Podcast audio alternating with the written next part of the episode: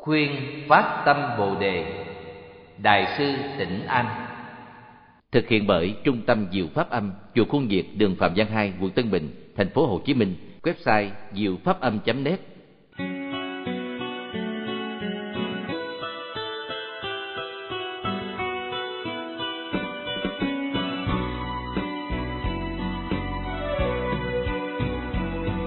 chần chờ. Anh em ơi đừng ngại ngùng anh em ơi thời gian đi có bao giờ trở lại? Đừng buồn vì thời gian qua mau đừng buồn vì tóc đã bạc màu. Sao anh còn chưa nhúc nhích ích mình? Lời người tu mau. Đừng chần chờ anh em ơi đừng ngại ngùng anh em ơi thời gian đi có bao giờ trở lại? Đừng buồn vì thời gian qua mau, đừng buồn vì tóc đã bạc màu. Sao anh còn chưa nhúc nhích, ích mình lợi người tu mau?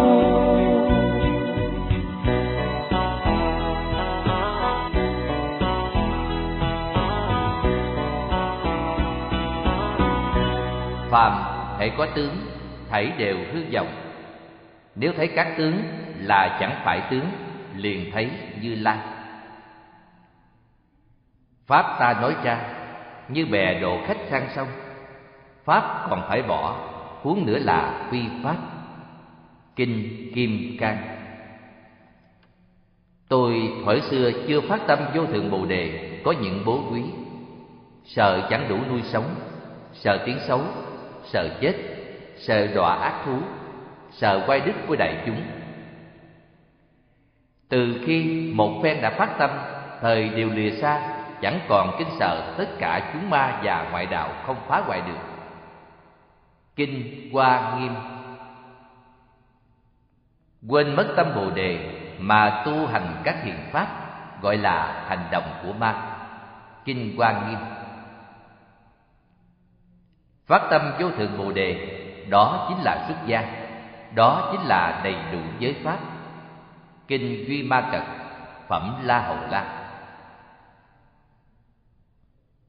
Đừng vội tin tưởng một điều gì, vì thường nghe nhắc nhở đến điều ấy luôn. Đừng tin tưởng điều gì, vì đó là một tập tục đã qua rồi của ngàn xưa để lại. Đừng tin tưởng những điều sáo ngữ hay bất cứ một điều gì mà người ta thường nói đến nhiều quá đừng tin tưởng bất cứ điều gì. Dầu cho đó là bút của một thánh nhân xưa để lại, bảo ta tin điều ấy. Đừng tin tưởng một điều gì.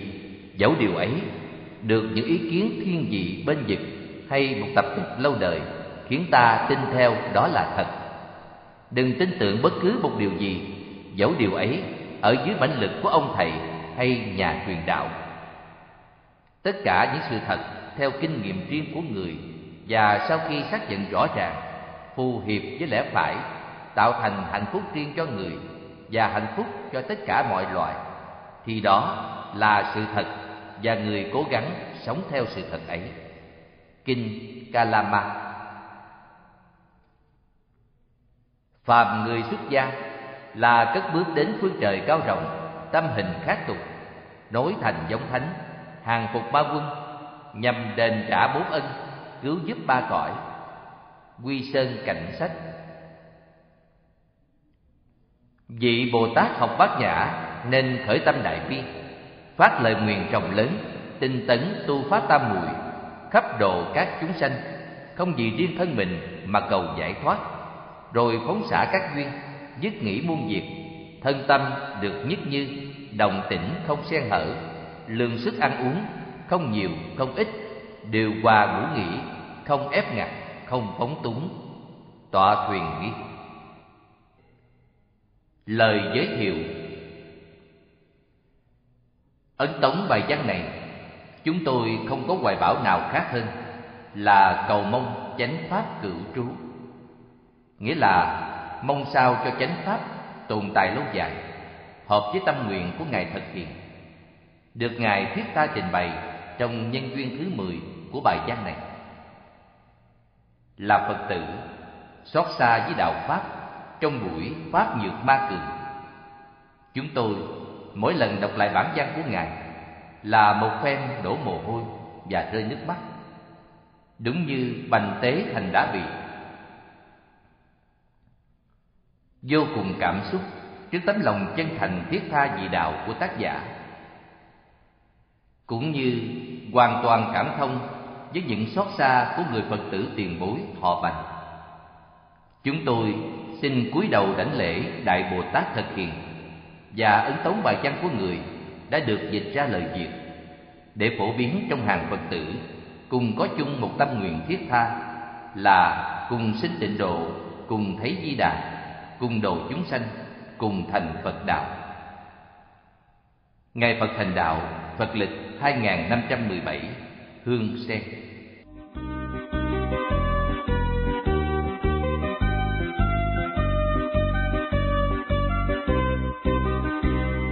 Đường đi trong đêm đen, ta cần ngọn đuốc hồng. Đường đi trong vô minh, ta nương Phật soi đường. Đường đi trong gian nan, ta nề chi khó khăn. Đường đi dẫu vô thường, ta tránh niệm yêu thương. Đừng ngày mùng này anh em ơi, vai sánh vai ta cùng tiến bước. Đừng sợ lòng vượt bao trông gai, cùng sánh vai ta đến Phật đài.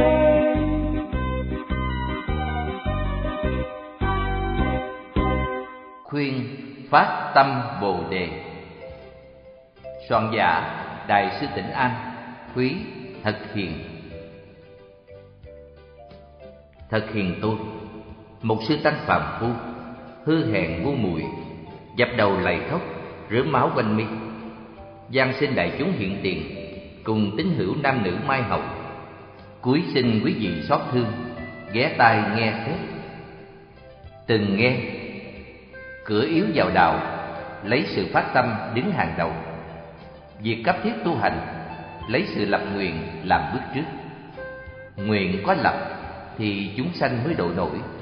Tâm có phát thì đạo mới tự thành. Nếu tâm rộng lớn không phát, nguyện kiên cố không lập, thì dù trải qua trăm kiếp ngàn đời, vẫn cứ quanh quẩn trong vòng luân hồi mãi mãi. Dù có gia công tu hành, cũng chỉ nhọc công vô ích, đáng cay vẫn hoàn đáng cay. cho nên kinh hoa nghiêm nói, quên mất tâm bồ đề mà tu hành các thiền pháp gọi là hành động của ma. Quên mất mà còn như thế, huống nữa là chưa phát. Cho nên biết rằng, muốn học đạo như lai, trước hết phải phát nguyện bồ đề, không thể hoàn đãi được. Nhưng tâm nguyện có nhiều tướng trạng khác nhau. Nếu không trình bày, biết đâu mà hướng tới. Nay vì đại chúng, xin nói tóm lược tướng trạng tâm nguyện có tám. Đó là tà, chánh, chân, ngụy đại tiểu, thiên viên đời người có tu, sau khi vào chùa chẳng xét tâm mình, chuyên lo ngoại vụ, hoặc cầu sướng thân, hoặc ham nổi tiếng, hoặc ưa thích dục lạc thế gian, hoặc cầu mong quả vui mai hậu. Phát tâm như thế, đích thị là tà danh lời không ham, quả vui chẳng biết. Chỉ mong giải thoát, đạt đạo bồ đề. Phát tâm như thế, được gọi là chánh. Niệm niệm liên tục, ngước lên thì cầu phật đạo, cúi xuống thì độ chúng sanh. Nghe phật đạo cao siêu, không sầu lo thoái chí. Thấy chúng sanh khó độ, không sanh mệt mỏi, sờn lòng. Như trèo núi cao muôn trường quyết lên thấu định, như leo tháp lớn chín tầng, phải leo tầng nóc. Phát tâm như thế, được gọi là chân. Có tội không sám hối, có lỗi không dứt trừ, ngoài sạch trong dơ, trước xiên sau nhát. Tâm tuy tốt đấy, nhưng phần lớn bị danh lợi giao xen. Pháp tuy hay đấy, nhưng quan uổng bị dòng nghiệp nhuốm bẩn phát tâm như thế, đích thị là nguyện. Cõi chúng sanh hết, nguyện ta mới hết. Đạo bồ đề thành, nguyện ta mới thành. Phát tâm như thế, được gọi là đại. Xem ba cõi như lao ngục, nhìn sinh tử như quan gia. Chỉ mong tự độ, không muốn độ người. Phát tâm như thế, đích thị là tiểu. Ngoài tâm, nếu thấy có chúng sanh cần độ có phật đạo mong thành, công phu không xả, thấy biết không tăng. Phát tâm như thế, đích thị là thiên. Nếu biết tự tánh là chúng sanh, nên nguyện độ thoát. Tự tánh là phật đạo, nên nguyện tu hành. Không thấy pháp nào ngoài tâm riêng có, đem tâm hư không, phát nguyện hư không, tu hành hư không, chứng quả hư không. Cũng không có tướng hư không, có thể chứng đắc phát tâm như thế được gọi là chiên biết được tám hướng khác nhau trên đây để biết cứu xét. Biết cứu xét là biết lấy bỏ, biết lấy bỏ là biết phát tâm. Cứu xét như thế nào? Cứu xét tâm mình phát ra so với tám tướng nói trên là chánh, là tà, là chân, là ngụy, là đại, là tiểu, là thiên hay duyên. Lấy bỏ thế nào? Bỏ tà, bỏ ngụy bỏ tiểu, bỏ thiên. Lấy chánh, lấy chân, lấy đại lấy diêm phát tâm như thế mới gọi chân chánh phát tâm bồ đề. Tâm bồ đề này là pháp lành hàng đầu trong các pháp lành. Phát khởi được tâm ấy, hẳn phải có nhân duyên. Nhân duyên phát khởi được tốn có mười. Một là nhớ nghĩ ơn nặng của phật hai là nhớ nghĩ công ơn cha mẹ. Ba là nhớ nghĩ công ơn sư trưởng. Bốn là nhớ nghĩ công ơn thí chủ. Năm là nhớ nghĩ công ơn chúng sanh. Sáu là nhớ nghĩ khổ đau sanh tử. Bảy là tôn trọng tánh linh của mình. Tám là sám hối nghiệp chướng đã gây. Chín là nguyện cầu giảng sinh tịnh độ. Mười là làm cho chánh pháp tồn tại lâu dài. Thế nào là nhớ nghĩ ơn nặng của phật? Đức thế tôn thích ca như lai chúng ta khi mới phát tâm vì tất cả chúng ta mà tu hành đạo bồ tát, trải qua vô lượng kiếp, nếm đủ mọi mùi cay đắng, gian lao. Khi ta gây nghiệp, ngài rất xót xa tìm cách giáo hóa nhưng ta u mê, chẳng chịu nghe. Ta đọa địa ngục, ngày càng xót đau hơn. Muốn thay ta chịu khổ, nhưng nghiệp ta quá nặng, cứu vớt thật vô phương. Ta xin cõi người, ngài dùng phương tiện giúp ta trồng gieo căn lành. Đời đời kiếp kiếp, ngài theo dõi ta, không lúc nào bỏ. Khi ngài xuất thế, ta còn đắm chìm. Nay được làm người thì phật đã diệt tội lỗi gì khiến ta sinh vào thời mạt pháp? Phước đức nào đưa ta vào hàng ngũ xuất gia? Nghiệp chướng khiến ta không thấy được thân dạng của phật. May mắn nào xui ta được cung chim xá lợi của ngài? Suy nghĩ như thế thì mới rõ lẽ. Giả sử quá khứ ta không trồng thiền căn, thì sao hôm nay được nghe phật pháp? Không nghe phật pháp thì làm sao biết mình thường thọ bậc ân? Ân ấy, đức ấy, non khâu, khó sánh. Trừ phi tự mình phát tâm rộng lớn, hành đạo bồ tát, xây dựng pháp tràng, cứu độ chúng sanh. Dù cho bị thịt nát xương tan, cũng khó mà đền đáp cho xứng đó là nguyên nhân thứ nhất của sự phát tâm bồ đề. Thế nào là nhớ nghĩ công ơn cha mẹ? Thương thầy cha mẹ sinh ta nhọc nhằn mười tháng cưu mang, ba năm bú mớm. Bên ướt mẹ nằm, bên ráo con lăn.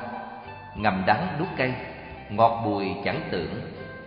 Khổ công nhường ấy, ta mới thành người. Hy vọng về sau, tiếp nối gia phong, lo phần tế tự. Vậy mà nay ta lại đi xuất gia làm sinh thích tử nhục hiệu sa môn ngọt bùi không cung cấp dỗ chạp chẳng thừa đương lúc còn sống ta đã không chu toàn được miếng cơm manh áo khi chết rồi ta lại chẳng đủ sức tiếp dẫn giác linh. Đối với thế gian, ta là kẻ ăn hại. Về mặt xuất thế, ta cũng chẳng được ích chi. Hai đường đều mất, tội nặng khó thoát. Suy nghĩ như thế thì chỉ còn một cách là thường hành Phật đạo trong trăm kiếp ngàn đời, độ khắp chúng sinh trong mười phương ba cõi. Như vậy, không những cha mẹ một đời mà cha mẹ nhiều kiếp đều được siêu thăng. Không những cha mẹ một người mà cha mẹ của tất cả đều được cứu vớt. Đó là nhân duyên thứ hai của sự phát tâm Bồ đề. Thế nào là nhớ nghĩ công ơn sư trưởng? Cha mẹ tuy sinh ra ta và nuôi ta khôn lớn, nhưng nếu không có sư trưởng thế gian thì lễ nghĩa không biết, không có sư trưởng xuất thế thì Phật pháp không hay. Không biết lễ nghĩa khác gì cầm thú, không tin Phật pháp tương đồng người phạm. Chúng ta ngày nay Phật pháp có hiểu sơ qua, lễ nghĩa có biết tạm đủ, thân phủ cà sa, mình đượm giới phẩm, công ơn lớn ấy chính nhờ sư trưởng mà có. Nếu cầu quả nhỏ chỉ được lợi mình, nay theo đại thừa, nguyện đem lợi lạc đến khắp quần sanh, thì sư trưởng thế gian và sư trưởng xuất thế, cả hai đều được lợi ích do ta cung hiến. Đó là nhân duyên thứ ba của sự phát tâm Bồ đề. Thế nào là nhớ nghĩ công ơn thí chủ? Chúng ta ngày nay nhu dụng hàng ngày chẳng phải do ta tự cấp. Cháo cơm ba bữa, quần áo bốn mùa, thuốc men trị bệnh, chi phí linh tinh. Hết thảy đều do sức lực kẻ khác làm ra, mang đến cho ta chi dụng. Họ thì dốc sức cày cấy, bụng chẳng đủ no. Ta thì ngồi không an hưởng, lòng vẫn chưa thỏa. Họ thì dệt đang không ngừng tay, mà suốt đời gian khổ. Ta thì may mắn đến thừa bữa, mà đâu biết tiếc thương. Họ thì nhà tranh cửa láng, nghèo khó suốt đời. Ta thì sân rộng nhà dài, thông thả quanh năm. Đem sức lao động của họ để cung cấp cho cái sống an nhàn của ta lòng sao yên được lấy cái lợi của người để bồi dưỡng thân ta sung sướng lý có thuận không nếu chẳng phải mình vận dụng hai đức bi trí, trang nghiêm hai quả phước tuệ để tính thí nhờ ơn, chúng sanh thọ sủng, thì dù gạo chỉ một hộp, giải chỉ một ô, mà mình đã thọ cúng trước kia, đến nay đều phải trả đủ không thì ác báo khó trốn đó là nhân duyên thứ tư của sự phát tâm Bồ Đề. Thế nào là nhớ nghĩ công ơn chúng sanh? Ta với chúng sanh, từ bao kiếp trước, hết đời nọ qua đời kia, từng làm cha mẹ của nhau, ơn nghĩa qua lại, nhiều lớp, nhiều tầng. Nay, vì cách đời, cho nên hôn mê, không nhận ra nhau.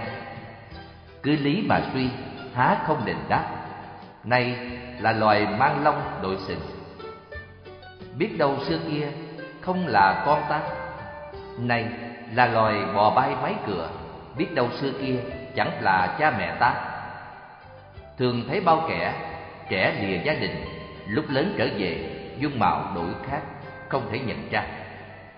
Huống nữa cha mẹ ta đời trước, ngày nay, kẻ họ trương, người họ vương, làm sao nhớ được? Họ đang gào thét trong địa ngục, Hoặc đang ngất ngư trong chốn ngạ quỷ. Khổ đau ai biết. Đói khát kêu ăn. Ta tuy không thấy, không nghe, Họ hẳn xin cứu, xin vớt Nếu chẳng phải kinh, Không đâu nói rành việc ấy Nếu chẳng phải Phật, Không ai tả rõ cảnh này Hạng người tà kiến làm sao biết nổi Cho nên, Bồ Tát nhìn sâu kiến, thấy toàn cha mẹ quá khứ và chư Phật vị lai, thường nghĩ cách giúp đỡ để báo đền ơn chúng. Đó là nhân duyên thứ năm của sự phát tâm Bồ đề. Thế nào là nhớ nghĩ khổ đau sinh tử? Ta cùng chúng sanh từ bao kiếp trước sinh tử quẩn quanh. chưa hề thoát khỏi. Khi ở cõi trời, lúc sanh cõi người, nơi kia chốn nọ, vào ra buôn mối, lên xuống nửa giây. Thoát đâu làm trời, thoát đâu làm người, thoát đầu chui vào địa ngục, ngạ quỷ, súc sanh. Cổng đen sáng ra, chiều vào, hang sắt mới khép đã mở. Leo lên núi dao thì không còn mảnh da nguyên vẹn, dịnh vào cây kiếm thì các ô thịt đều bị rách bươm. Quan sát nóng không trừ được đói, nuốt vào rồi gan ruột nát tan. Nước đồng sôi không giải được khát, uống vào rồi thịt xương như ngấu. Cưa bén sẽ thay, đứt sông liền nối. Gió nghiệp thổi mặt, chết rồi lại sanh. Trong thành trực lửa, thảm thê tiếng thét rú lên. Bên bàn ngào nướng, tê tái tiếng gào vang dọc. Bằng giá đông lại thì thân hình xanh như sen xanh kết nhụy, máu thịt rửa ra thì bên mẩy đỏ tựa sen đỏ trổ qua. Trong chốn địa ngục, một đêm chết sống kể cả dạng lần, so với nhân gian một buổi, họ hình lâu tròn thế kỷ. Bao phen lính ngục ra tay nhọc mệt, nào ai chịu tin lời diêm chúa khuyên răng. Lúc họ bào mới kêu gian khổ, nhưng dù hối cũng chẳng kịp nào. Khi thoát rồi thì rồi quên ngay, vẫn nghiệp cũ lại gây như trước Đánh lừa, văn báo đâu hay chính mẹ mình đang khóc thảm. Xua heo vào lò, đâu ngờ cha mình sắp rã thay. Ăn thịt con mà không biết. Văn dương còn như thế Ăn thịt cha mà chẳng hay. Phàm phu cũng thế thôi. Năm xưa ân ái Nay thành quan gia. Hôm nay quán cừu thành ruột thịt. Đời trước là mẹ Mà nay là vợ. Thuở xưa là cha nay lại là chồng. Lấy trí túc mạng mà soi thì thật đáng hổ thẹn biết mấy. Lấy mắt thiên nhãn mà nhìn thì đáng chán, đáng cười biết bao. Trong bụng đầy phẫn, mười tháng rút chui, hết còn chịu nổi, qua đường ngập máu, một phen chúi xuống, thương thật là thương. Nhỏ dài biết chi, mô tê chẳng rõ, lớn khôn dần hiểu, tham dục bèn sanh. Loáng thoáng mới đó mà già đau đã tới kiếm Thình lình xuất hiện gã vô thường lại hỏi thăm, Gió lửa trong lúc giao tranh, Thần thức tơi bời rối loạn, Khí huyết bên trong dơi cạn, Xương thịt bên ngoài đeo khô Không một kẻ chân lông nào không bị kim đâm, Không một nơi khiếu huyệt nào không bị dao cắt.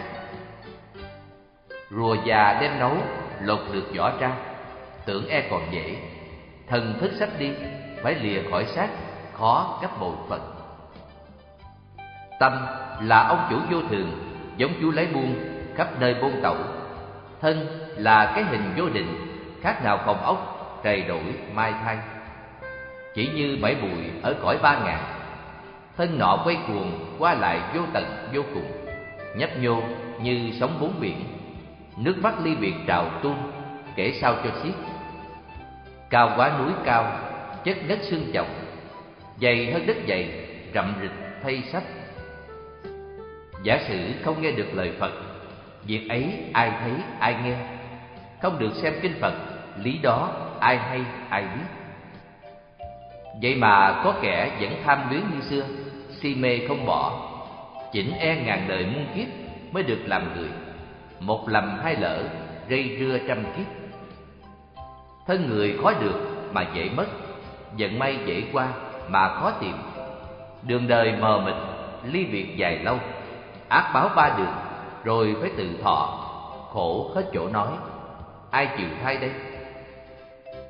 Nhân hứng mà nói dông dài Đến đây không thể không thấy lòng mình giá buốt, Cho nên phải dứt lòng sanh tử Dược nẻo ái hạ Mình người cùng thoát Bờ giác cùng lên.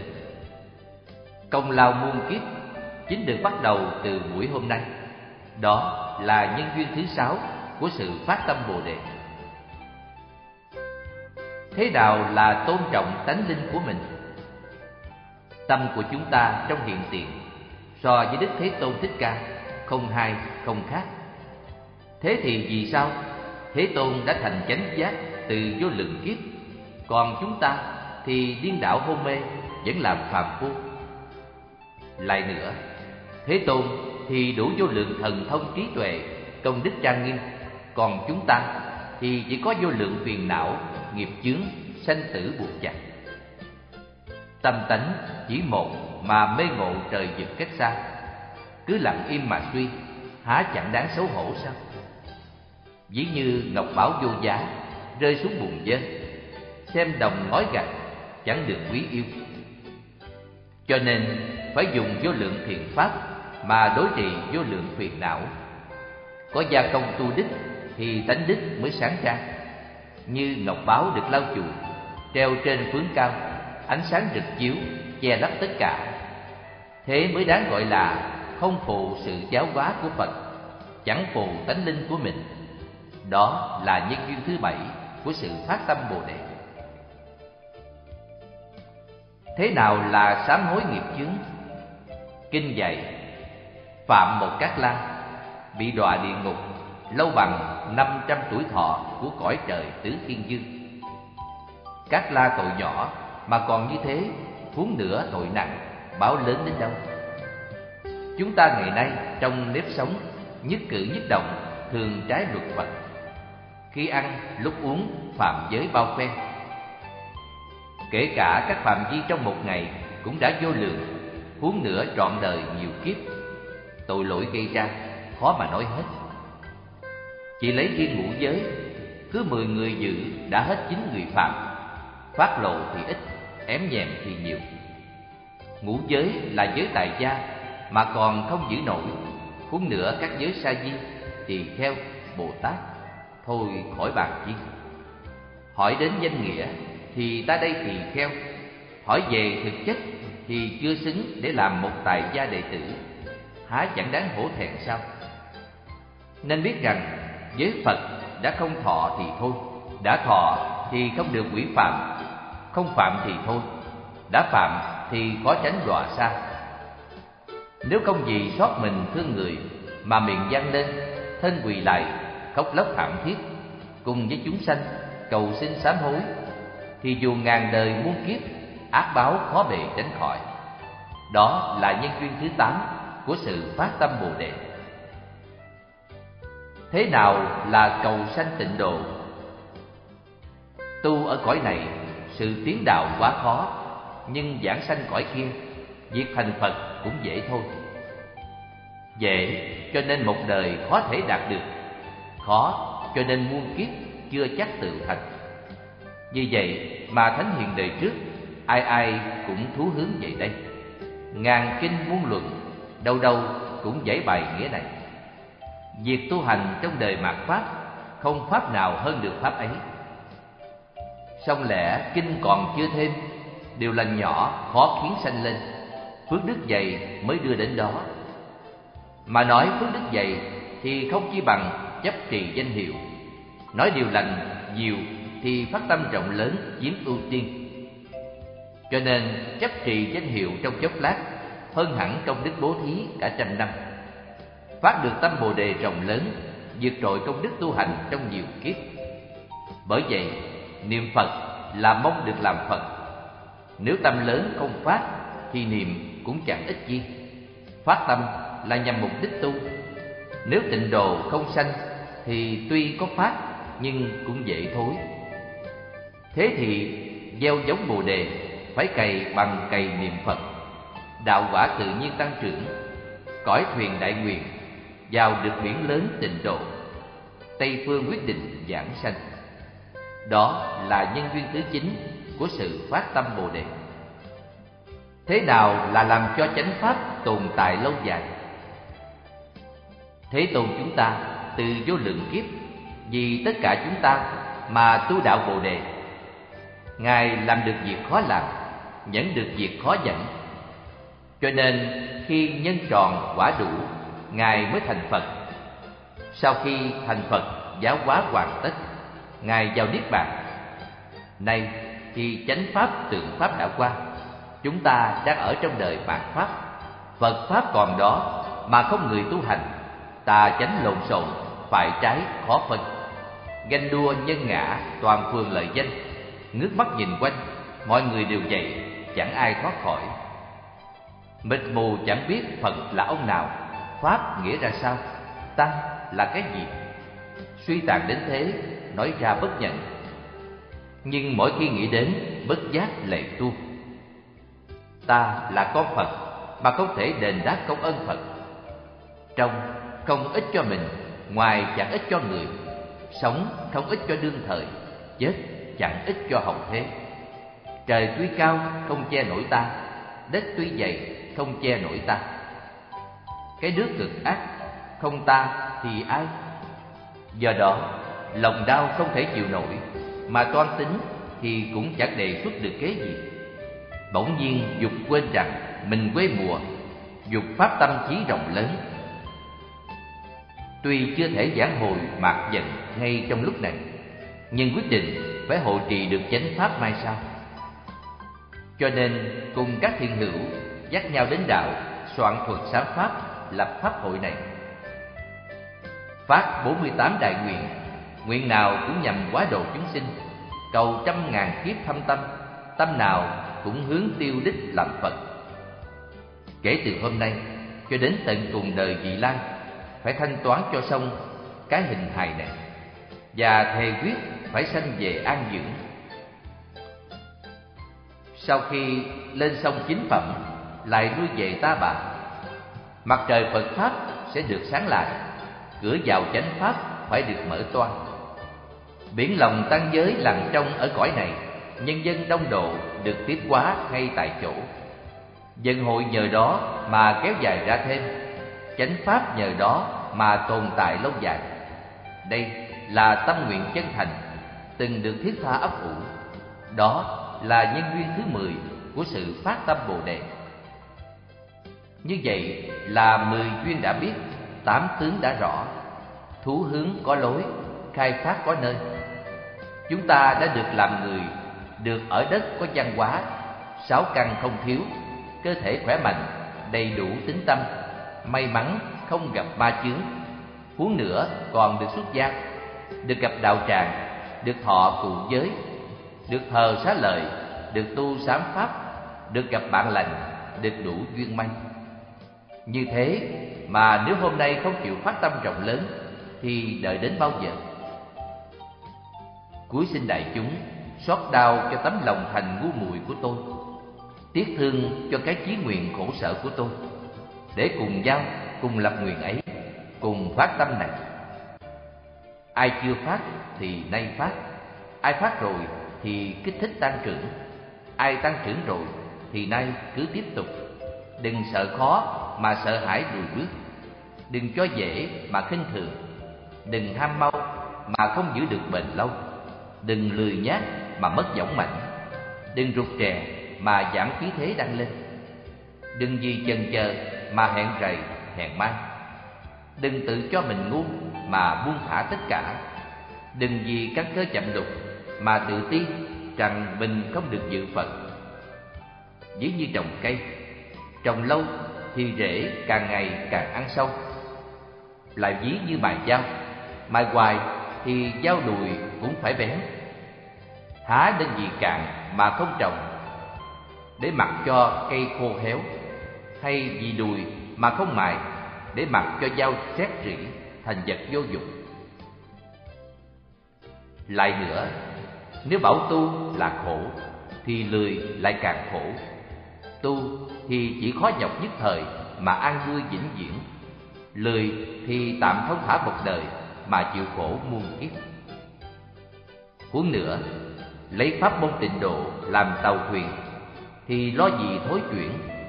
Lại thêm có trí tuệ vô sanh làm sức đẩy, Thì ngại gì gian nan? Nên biết tội nhân ở địa ngục mà còn phát tâm Bồ Đề từ kiếp trước, Huống nữa con Phật trong nhân luân, Há lại không lập đại nguyện ngay trong đời này. Vì hôn mê từ bao kiếp trước, Những gì qua rồi thì không thể cản ngăn. Nhưng ngày nay đã tỉnh ngộ, Những gì sắp đến còn có thể đoán bắt. Nhưng mê mà tỉnh đương nhiên là việc đáng thương, Còn biết mà không làm thì mới thật là điều đáng tiếc. Nếu sợ cái khổ địa ngục thì tinh tấn tự sanh. Nếu nghĩ cái chết gần kề thì lười nhác không giấy Lại nữa, phải lấy Phật Pháp làm roi dục Lấy bạn lành làm tay dắt. Dội mấy cũng không rời Trọn đời bám chặt vào. Như vậy thì không còn lo gì thối chuyển nữa. Chớ bảo rằng một niệm chẳng đi đến đâu. Đừng cho rằng niệm rộng chẳng có ích gì. Tâm chân thì sự việc thật, Nguyện rộng thì công hành sâu xa. Hư không đâu có lớn, Cái tâm mới là lớn. Kim cương đâu có rắn, Sức nguyện mới thật trắng Nếu đại chúng thật tâm, Dứt bỏ lời tôi Thì quyến thuộc Bồ Đề từ đây kết hợp, Liên minh sen vàng từ đây tương giao. Nguyện rằng, Cùng sách tịnh độ Cùng thấy di đà, Cùng độ chúng sanh, Cùng thành chánh giác. Biết đâu 32 tướng tốt Và trăm phước trang nghiêm sau này Chẳng phải bắt đầu từ buổi phát tâm lập nghiệp hôm nay. Nguyện cùng đại chúng Cùng nhau gắn sức. Rất mong lắm thay, Rất mong lắm thay.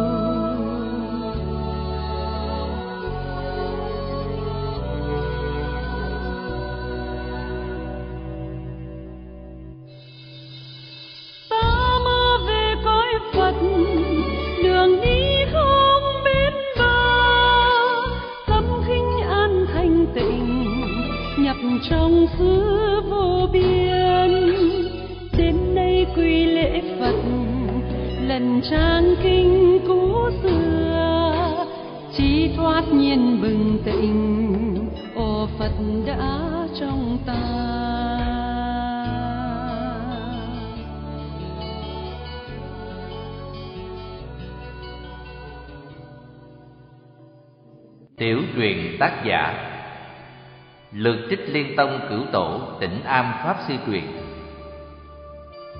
Đại sư Quý Thật Hiền từ Tư Tề, Hiệu Tỉnh Am. Con dòng họ thời, đất thường thục. Sinh năm Khang Hy thứ 24 1685 Đời nhà Thanh. Nhằm ngày 8 tháng 8 năm Ất Sửu Tịch năm Giáp Dần 1734 Tháng 4 ngày 14 Hưởng dương 50 tuổi tính theo ta. Trong đó có 25 tuổi hạ. Có chí xuất trần rất sớm Mới sinh ra đã không ăn mặn. Cha mất, mẹ là Trương Thị Thấy đại sư có túc căn Nên khi Ngài lên bảy cho vào ở chùa Bái Ngài dung tuyển ở Am Thanh Lương làm bổn sư. Thông minh dị thường, kinh điển đọc qua là chớ kỳ. Năm 15 tuổi, thế phát Kim thông kinh sự thế gian Hay thơ, giỏi văn. Tính chí hiếu. Lúc mẹ mất tùng kinh báo ân bảy thất. Mỗi năm đến mùa du lan lại thiết cúng để cầu siêu cho mẹ. Năm 24 tuổi họ tù túc giới tại chiêu khánh. Nghiêm trì giới luật không rời y bác. Ngày ăn một bữa thường ít ngủ nghỉ. Năm 26 tuổi theo pháp sư cự thành học kinh pháp qua rồi theo pháp sư thiệu đàm học kinh lăng nghiêm, luận duy thức, luận chỉ quán. Ngày đêm nghiên cứu chưa quá ba hạ mà đã thông suốt tất cả. Pháp sư thiệu đàm bèn thọ ký làm thế hệ thứ tư của ngài linh phong thuộc tông thiên thai. Năm 29 tuổi, ý kiến hòa thượng linh thứ ở chùa sùng phước để cầu học thiền hòa thượng ra công án ai niệm phật? Đến tháng tư năm ấy thì quát nhiên đại ngộ, ta tỉnh mộng trùng. Từ đó, ứng cơ vô ngại, biện tài thao thao.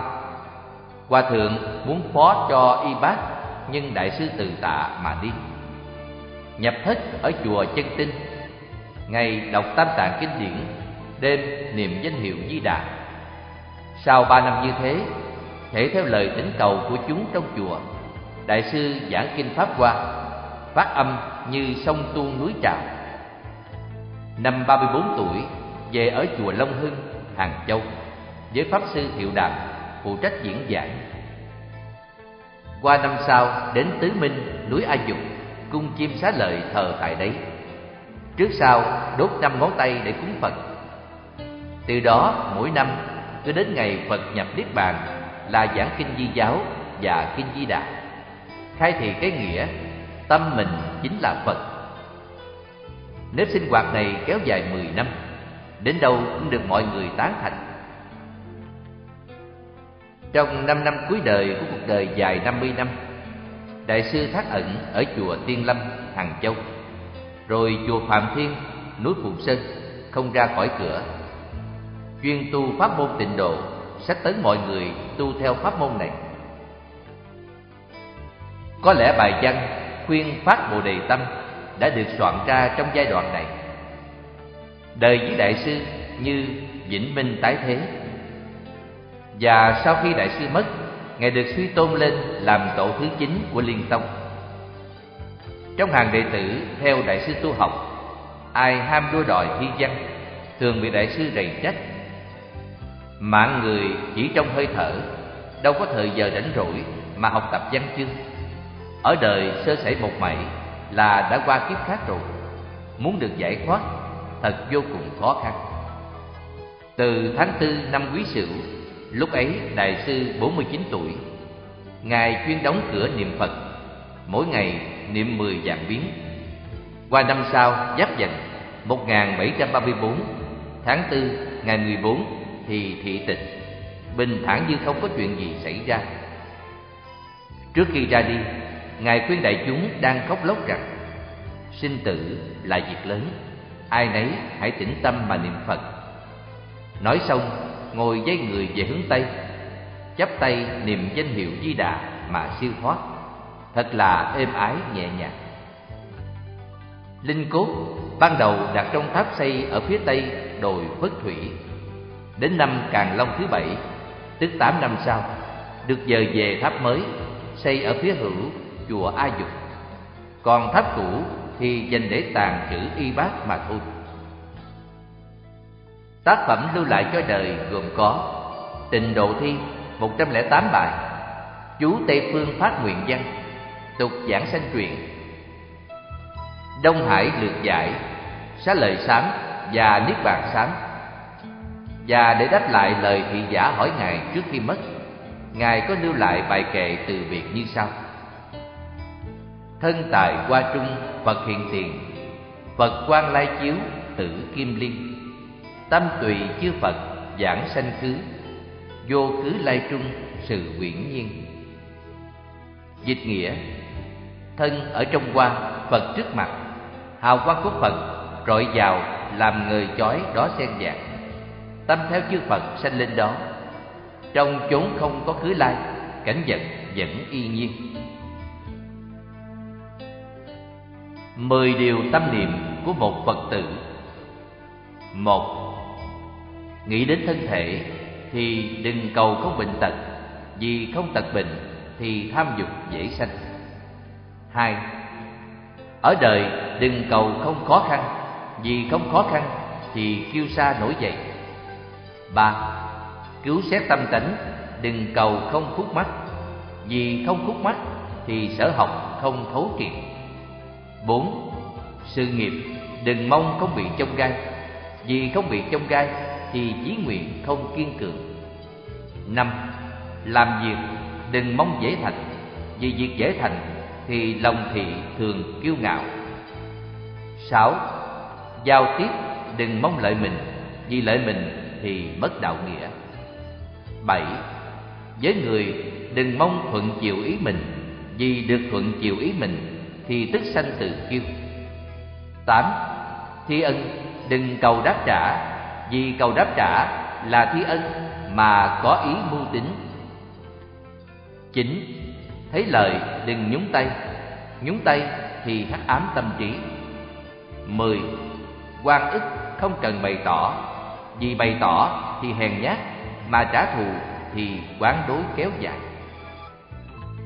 Bởi vậy, phật đà thiết lập chánh pháp, lấy bệnh khổ làm thuốc hay, lấy hoạn nạn làm thành công, lấy gai gốc làm giải thoát, lấy ba quân làm đạo bạn, lấy khó khăn làm sự tác thành, lấy bạn tệ bạc làm người giao du, lấy sự thí ân như đôi dép bỏ lấy xả lợi làm vinh quang lấy quan ức, làm đà tiến thủ. Thế nên, ở trong chướng ngại mà vượt qua tất cả, đức thế tôn được giác ngộ chính trong mọi sự chướng ngại, ương quật hành hung, đề bà quấy phá. Mà phật đà giáo hóa họ thành đạo tất cả.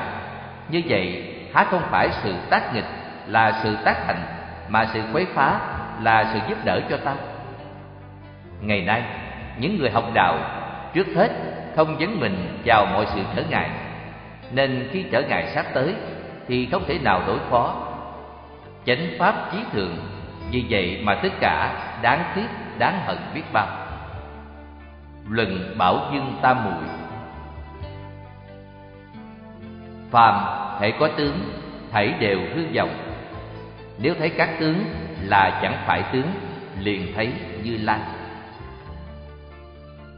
pháp ta nói ra như bè độ khách sang sông, pháp còn phải bỏ, huống nữa là quy pháp. Kinh kim cang. Tôi thời xưa chưa phát tâm vô thượng bồ đề, có những bố quý. Sợ chẳng đủ nuôi sống, sợ tiếng xấu, sợ chết, sợ đọa ác thú, sợ quay đức của đại chúng. Từ khi một phen đã phát tâm, thời đều lìa xa chẳng còn kinh sợ tất cả chúng ma và ngoại đạo không phá hoại được. Kinh hoa nghiêm. Quên mất tâm bồ đề mà tu hành các thiện pháp, gọi là hành động của ma. Kinh hoa nghiêm. Phát tâm vô thượng bồ đề, đó chính là xuất gia, đó chính là đầy đủ giới pháp. Kinh duy ma cật phẩm la hầu la. Đừng vội tin tưởng một điều gì, vì thường nghe nhắc nhở đến điều ấy luôn. Đừng tin tưởng điều gì, vì đó là một tập tục đã qua rồi của ngàn xưa để lại.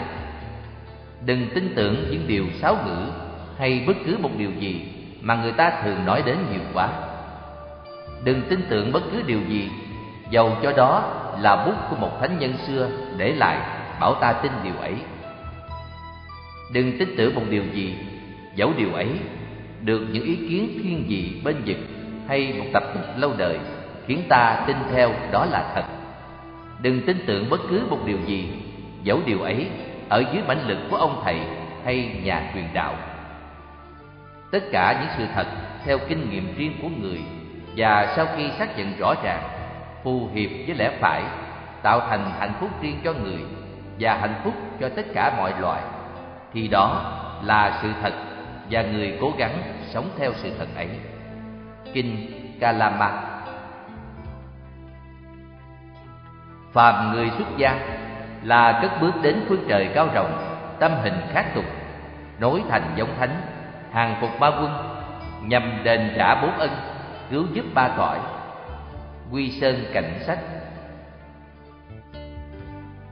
vị bồ tát học bát nhã nên khởi tâm đại bi phát lời nguyện rộng lớn sinh tấn tu phá tam muội, khắp độ các chúng sanh, không vì riêng thân mình mà cầu giải thoát. Rồi phóng xả các duyên, dứt nghĩ muôn việc, thân tâm được nhất như, đồng tĩnh không xen hở, lương sức ăn uống không nhiều, không ít, điều hòa ngủ nghỉ, không ép ngặt, không phóng túng, tọa thuyền nghĩ. Khuyên phát tâm bồ đề. Đại sư tịnh an. Trung tâm thực hiện sách nói phật giáo, diệu pháp âm thực hiện.